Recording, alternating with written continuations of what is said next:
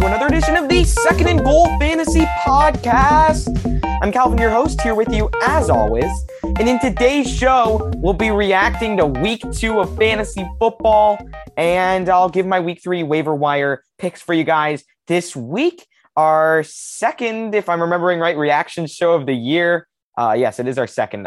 Everything's meshing together at this point, but it's good that the season is well underway. We've got two weeks to talk about instead of just one. I'm excited to be here today. And yeah, now we get some additional narratives outside of just one week. Good to see some things settle down, concerning to see some things continuing, some guys who are continuing not to live up to expectations. And we've seen a lot of breakouts who have now st- started to establish themselves really after two weeks of football. So it's good to see some things develop. And we'll be talking about all that on today's show. Like I said, I've got reactions here in the note sheet. And then after that, I'll be talking waiver wire. Um, week two also seems to be the week for every year for tons of injuries. So I'll be going over all of those quickly before we start.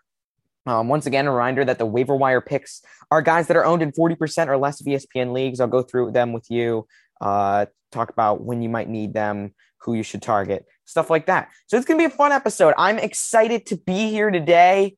I had a less than stellar week of fantasy football. I was able to get the victory in my redraft league, but I'm in the dynasty league. For me, it's looking like a long shot. You'll probably know what happened because Monday Night Football has already happened, but I do not. I need Swift, DeAndre Swift, Aaron Jones, and TJ Hockenson to get me 64 to go get the win. So I've got a 3% win probability on Sleeper. That's not likely. And we don't have to talk about what happened in the Scott Fish Bowl. If you want to find out what happened to me in the Scott Fish Bowl, just go scroll through my Twitter page for a bit and you'll see you'll see it all. It was really a total disaster. But we can move on. So I'm gonna be one and one in all three of my leagues after week two, which is kind of frustrating after the two and one start to just lose in both the leagues I won in and then win in the league I lost in. Although, I mean, it's good to win in that league. I'm actually very excited for my redraft team because I scored the most points out of any losing team in week one. And then in week two, it looks like I'm going to win. I just made a trade for Saquon Barkley as well. I'm trying to go all in, trying to, I'm after I've won a championship in this league in the three years it's been around. The other two years I finished fifth and fourth. So I'm trying to get out of the middle of the pack basically. So my team is going to be Ryan Tannehill, Dalvin Cook, Saquon Barkley, Terry McLaurin, Kenny Golladay, Kyle Pitts, and Jared Cook. Uh, at flex, Javonte Williams, Ja'Marr Chase, Corey Davis, Marvin Jones. Um, I'm actually pretty happy about this team, and then a few other assets on the bench. I'm excited for it. I feel like this team has a lot of potential. If Saquon can get back to RB1 status, I really feel like it'll be great. And I'm still waiting on that Kenny Golladay breakout. But especially like late in the season when Javonte Williams gets his nice schedule and he hopefully will get more of the workload. He's already out touching Melvin Gordon early, which is really positive, a positive sign. But um, so yeah, I'm very excited for that squad. Um, in Dynasty, not doing too bad either. I just um I ended up I, have still scored like a decent amount of points. I scored like I think the second most out of my league in week one. Now in week two, I scored like an eh kind of amount and then just lost. So uh yeah. But overall, and then Scott Fish Bowl, go check my Twitter page at Calvin underscore SGF and you'll see all you need to know. Anyway, I guess let's get into some news. Yeah, I'll talk some injuries and then we can get into reactions. So, like I said, week two injury bug coming up again this year. Uh, I'm just going to go in the order that it displays on NFL.com. Cleveland Browns receiver Jarvis Landry suffered a knee injury in the first quarter and did not return against the Texans. Um, I'm just quoting directly from the site, by the way. Um, and Coach Kevin, Kevin Stefanski said after the game that Landry has an MCL injury and will undergo an MRI. Uh, Miami Dolphins, uh, that's, I mean, obviously, I don't know if that affects the rest of the team that much. Uh, other than, I mean, it'll give some more targets for guys like Donovan Peoples Jones and Rashard Higgins, but not too much effect there. Uh, I'm going to try to go through these quickly because there's a lot. Miami Dolphins quarterback Tua Tagovailoa exited the first quarter of Sunday's game against the Bills with a rib injury and was ruled out. So Jacoby Brissett came in, didn't play too horribly, I don't think. Uh, Minnesota Vikings running back Dalvin Cook limped off the field in the fourth quarter, but managed to return. Ankle sprain, but Mike Zimmer is not too concerned with its severity. Um, Steelers had a lot of injuries, uh, not anything particularly fantasy relevant. Uh, Russell Gage didn't return to the game with an ankle injury. Amari Cooper got hurt briefly for the Cowboys, but made a return. Um, Andy Dalton got hurt for the Bears knee injury. I think he has a bone bruise, and now it's Justin Fields' time potentially. Dalton's status for week three is unclear. This does help the offense. It's going to make it a lot more explosive, I think. I do have some concerns with Fields, especially his ability to make good decisions consistently against the blitz, but I still think that anything's got to be better than what they've got right now with Andy Dalton. Uh, Darrell Henderson exited the game early against Indianapolis. Carson Wentz exited the game early against um, uh, in his game. For some reason, it didn't show who's against. It's against, and I'm blanking, even though I know who it's against. It was the uh, just looking real quick. Sorry, uh, the Rams. Oh, of course. The yeah. I for some reason I I blanked on that and was relying on the sheet and it didn't show me. Uh, Trey Sermon, Elijah Mitchell, JaMycal Hasty all got hurt. Uh, it says they didn't return. I thought Elijah Mitchell had returned at some point during that game. But I mean, basically now with Raheem Mostert and Jeff Wilson hurt long term and Trey Sermon, Elijah Mitchell, and JaMycal Hasty unclear, it's possible that the 49ers are without all of their top five running backs on the depth chart, leaving the sixth stringer, on Johnson, from the practice squad to potentially be the starter. Tyrod Taylor got hurt for the Texans. That's unfortunate. Another bad break for him. He was playing well. Uh, Davis Mills got replaced. Nico Collins, Danny Amendola also ruled out for the, that game. They left early. Um, James O'Shaughnessy got hurt, left early. And yeah, that's about it. So some a lot of injuries, as you can tell. All of these, none of these have a crazy impact for fantasy football, but it's just a lot to take in in week two. But we got a lot of reactions to discuss. Let's get into that right now. All right, talking reactions. We got less than week one, but there's still plenty here in week two. Tony Pollard and Zeke were both top six running backs on the week. Tony Pollard was the more efficient of the two. I believe he topped 100 yards. Both of them got into the end zone, and Tony Pollard looked really good.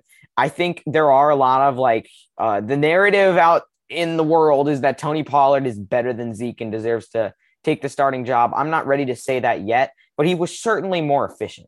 But the fact is that he came in as a change of pace back. He did get a lot of carries, 13 for 109 and a score. But Zeke is still considered the starter and being keyed on more on deep by defenses when he's on the field. That is still the case. And so it's not as if Zeke is automatically the worst running back because of a little bit more efficiency from the backup. Zeke had 16 carries for 71 yards and touchdown, not too bad at all. But Pollard is definitely a great player, but I don't I think it's too early to say that he's better than Zeke at this point. And I think Pollard is a guy that you should be looking for in your waiver wire. You got to keep Zeke in your lineup. He did give you a solid fantasy performance this week. Pollard is the guy that you can potentially flex now, as we've seen. I mean, we didn't see a ton in week one, so it's certainly risky, but week two. Derrick Henry, RB1 on the week with a massive workload, three touchdowns, 35 touches, something like that. Had like five catches this is it, we, it's still Derrick Henry. He's the outlier. Year after year, he does this. He could be on his way to another 2,000 yard season, especially with the um um 17 game season. And I was wrong about the touch count. He had 35 carries for 182 yards and three touchdowns. He also had six catches. This is like an incredibly like incredible beast of a human who will just punish defenses over and over and over and the regression is just not coming for him. It's insane. 41 touches. It looks like one of his old high school lines, if you've ever looked at those. He's getting passing game work too. I don't understand. He's just completely unstoppable, so durable. He is one of the most valuable running backs to currently own in fantasy football. There's no question. Next, uh, n- now to a situation that's not really as clear. Antonio Gibson was pretty quiet in Washington's Thursday night game against the Giants. JD McKissic finishes the RB6. Gibson was the RB24. I'm not too worried. I mean, Gibson got a decent amount of work. He just wasn't used in the passing game and on, on as many snaps as he was in week one. This doesn't mean you should be starting McKissic, although he's obviously worth a waiver wire pickup if he's available in your league. But and you should be starting Gibson. I'm not too concerned. Gibson hasn't gotten into the end zone, but he will get usage in the passing game because I still believe he's a while JD McKissic is a very good pass catcher, that Gibson is better. Brandon Aiyuk is held to one catch on the week after getting zero. 49ers seem to be willing to throw to pretty much everyone except Brandon Aiyuk. And it's sad to see. I don't know why. I mean, I don't know why Brandon Aiyuk's not getting used because he was very good last year, but he is unstartable right now.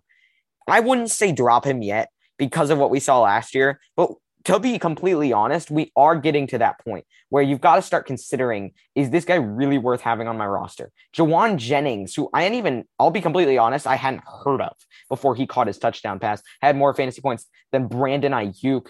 uh, this week, and it was really, really bad for him. It's just his second straight week outside of the top 100 fantasy receivers. So Brandon Aiyuk is unstartable now. Daniel Jones had a big game versus the Washington football team. Um, he finished as the quarterback four, had a lot of rushing, like 95 yards and touchdown, something on the ground, like something like that. But Kenny Golladay was still quiet, had eight targets, but only for three catches. And this is frustrating because watching that game, it really just seemed like the team isn't willing to give Kenny Golladay a chance to do what he does best. Kenny Golladay is not a separator. The stats will show you that. He's actually not been getting very much separation so far this year. He is a jump ball and contested catch guy.